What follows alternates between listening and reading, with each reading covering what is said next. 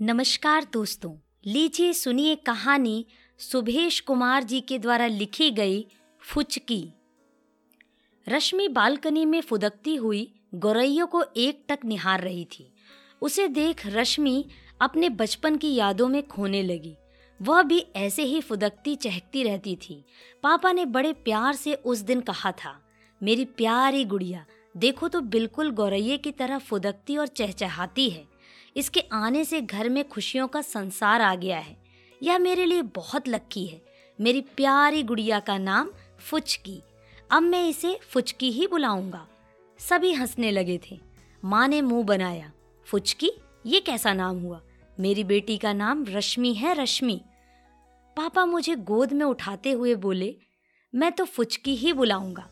रश्मि नाम तो कागजों में ही रहा, पर फुचकी बहुत फ़ेमस हो गई। मेरे भी मानो पंख लग गए थे। नन्ही गौरैयों की तरह मैं भी चहकती रहती। पापा की लाडली फुचकी सबकी लाडली बन गई थी। मैं अपनी तोतली बातों से सबका दिल जीत लेती थी। फुचकी ने लोगों पर इतना प्रभाव डाला था कि कहीं भी कोई सुंदर और चुलबुली दिख जाए तो लोगों के मुँह से अनायास ही फुचकी निकल जाता। समय बीतता गया। फुचकी अब बड़ी हो गई थी। उसकी सुंदरता की रश्मि चारों ओर फैल चुकी थी। कितने रिश्ते सामने से चलकर आ रहे थे, पर पापा ने किसी को भाव नहीं दिया। उन्हें तो अपनी बेटी के लिए उससे भी सुंदर राजकुमार चाहिए था, जो उनकी तरह उनकी फुचकी को पलकों पर रखे। आखिरकार पापा ने ढूंढ ही लिया, शेखर बैंक में ऑफिसर था, और सुंदर तो मुझसे भी अधिक। शादी में जितने लोग आए, सब पापा को बधाई देते हुए कह रहे थे, कहाँ से ढूंढ कर लाए ऐसा राजकुमार? सचमुच दोनों की जोड़ी लाजवाब है। किसी की नज़र ना लगे। शेखर भी मुझे पलकों पर रखता था। मेरी हर बात का ध्यान रखता। खुशी खुशी कैसे एक साल बीत गया, पता ही नहीं चला। वो एक साल मेरी ज़िंदगी के सबसे खूबसूरत सालों में से एक था। मैं माँ बनने वाली थी। ससुराल में सभी लोग तो अच्छे थे, लेकिन एक बात की चिंता मुझे सताए जा रही थी। सास ससुर सभी से बोलते रहते कि मेरे घर पोता आने वाला है। पोते के लिए ये करना है, पोते के लिए ये लाना है। दोनों की इतनी खुशी देखकर कभी कभी मैं डर जाती थी कि कहीं लड़की हुई तो क्या होगा। मैंने यूँ ही उस दिन पूछ लिया था, माँ जी, अगर गुड़िया आई तो? मेरा इतना कहना था कि वो चिल्ला उठी, खबरदार, आगे से ऐसी बात ज़ुबान पर मुलाना भी मत। लड़का ही होगा, लड़का ही।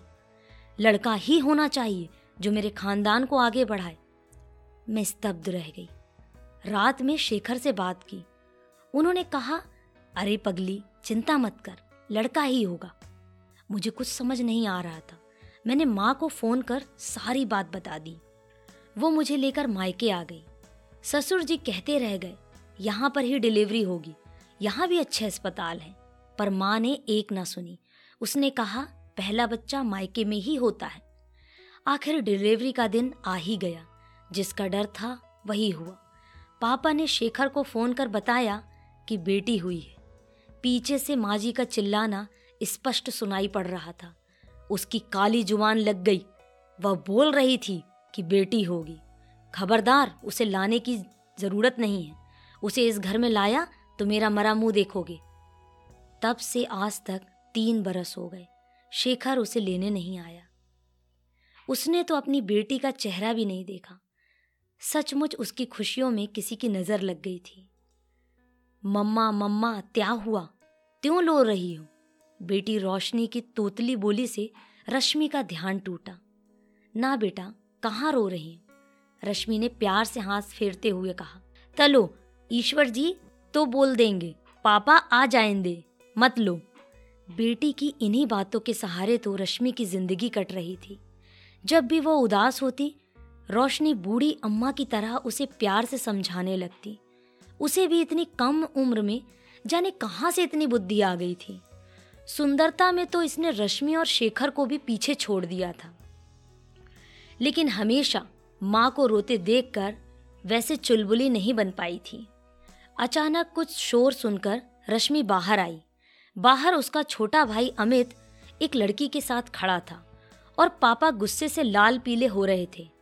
उसने किसी कॉलेज फ्रेंड से मंदिर में शादी कर ली थी। पापा, अब जो हुआ सो हो गया। गुस्सा करने का क्या फ़ायदा? भाभी अच्छी है। उसे आशीर्वाद दीजिए। अमित की खुशी में ही हमारी खुशी है। रश्मि पापा को समझाते हुए बोली, क्या नाम है भाभी का? तुमने मुझे भी बताना ज़रूरी नहीं समझा? रश्मि प्यार से डांटते हुए अमित से बोली, श्वेता। मैं आपको परेशान नहीं करना चाहता था, दीदी। इसलिए नहीं बोला। अमित लगभग मनाते हुए बोला, आप तोन हो। रोशनी की तोतली बोली ने सबका ध्यान खींचा। ये आपकी मामी है। अमित ने उसे गोदी में उठाते हुए प्यार से कहा। श्वेता उसे अपने गोद में लेते हुए बोली, इतनी प्यारी बच्ची से कोई दूर कैसे रह सकता है? रश्मि की आँख नम हो गई। श्वेता रश्मि के गले लगाते हुए बोली, दीदी, मुझे आपके बारे में सब पता है। अमित ने मुझे सारी बातें बताई हैं। आप चिंता मत करें अगले ही दिन श्वेता रोशनी को लेकर शेखर के बैंक पहुँची। शेखर अपने कैबिन में नहीं था। रोशनी को वहीं कैबिन में बिठाकर वह रिसेप्शन की ओर बढ़ी। रिसेप्शनिस्ट ने बताया, शेखर आया है। यहीं कहीं होगा। और केबिन में ही इंतज़ार करने को कहा। वापस वो केबिन की ओर लौटी तो शेखर आ रहा था। वो बाहर ही ठहर गई और छिप कर देखने लगी। शेखर केबिन में पहुँचा तो प्यारी सी बच्ची को बैठे देख ठिठक गया। आपका नाम क्या है बेटा? शेखर ने बड़े प्यार से पूछा। रोशनी देखकर चौंक गई और बोल पड़ी, अले, आप आ गए आप मुझे जानते, आप मुझे जानते हो? रोशनी की बात सुनकर शेखर बोला हाँ आप तो मेरे पापा हो। मैंने फ़ोटो में देखा है। पापा, मम्मा बहुत लोती है। तलो ना मम्मा के पास। मैं हमेशा बोलती थी, पापा ला दो पापा, आज आप मिल गए। तलो ना पापा, तलो ना मम्मा पास। शेखर मानो जड़वत हो गया। उसकी चेतना शून्य हो गई थी। ये उसकी बेटी है। इतनी प्यारी वह पागलों की तरह उससे लिपट कर रोने लगा। हाँ बेटा, चलेंगे तुम्हारी मम्मा के पास, अभी चलेंगे। श्वेता की भी आँखों में आँसू आ गए।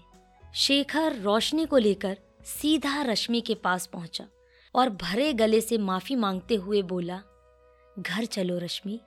रश्मि की सूखी आँखों में बाढ़ आ गई थी। आज ये खुशी के आँसू थे। रोशनी, पापा, मम्मा दोनों को पाकर चहचहाने लगी थी। फुदकने लगी थी, बिल्कुल गौरैये की तरह। रश्मि के मुँह से अनायास ही निकल पड़ा, फुचकी।